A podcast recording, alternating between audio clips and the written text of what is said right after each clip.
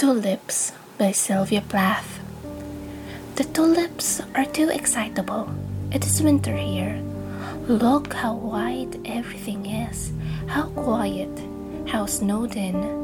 I am learning peacefulness, lying by myself quietly as the light lies on these white walls, this bed, these hands. I nobody. I have nothing to do with explosions.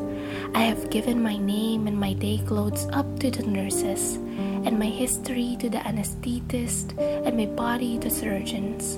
They have propped my head between the pillow and the sheet cuff like an eye between two white lids that will not shut. Stupid pupil, it has to take everything in. The nurses pass and pass, they are no trouble.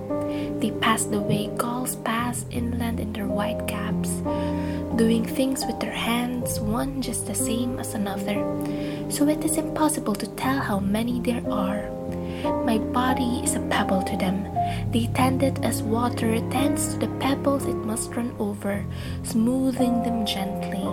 They bring me numbness in their bright needles. They bring me sleep. Now I have lost myself. I am sick of baggage. My patent leather overnight case like a black pillbox. My husband and child smiling out of the family photo. Their smiles catch onto my skin, little smiling hooks. I have let things slip. A 30 year old cargo boat stubbornly hanging on to my name and address. They have swabbed me clear of my loving associations, scared and bare on the green plastic pillow trolley. I watch my teaser, my bureau of linen, my books sink out of sight and the water went over my head. I am a nun now. I have never been so pure. I didn't want any flowers. I only wanted to lie with my hands turned up and be utterly empty.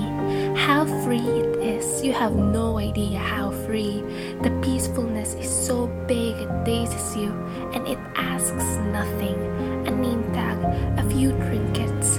It is what the dead close on. Finally, I imagine them shutting their mouths on it like a communion tablet. Tulips are too red in the first place. They hurt me. Even through the gift paper, I could hear them breathe. Lightly, through their white swaddlings like an awful baby. The redness talks to my wound, it corresponds. They are subtle. They seem to float, though they weigh me down,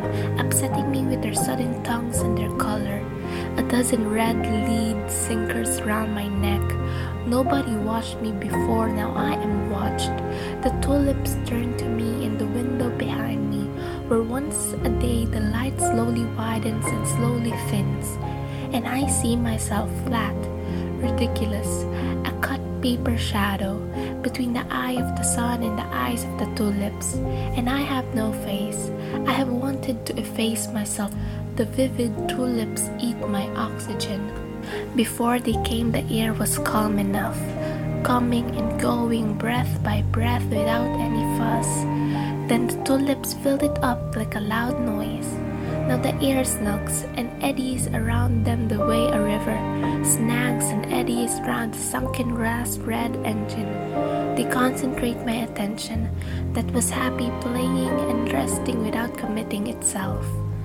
The walls also seem to be warming themselves. The tulips should be behind bars like dangerous animals. They are opening like the mouth of some great African cat, and I am aware of my heart. It opens and closes, its bowl of red blooms out of sheer love of me. The water I taste is warm and salt, like the sea, and comes from a country far away as health.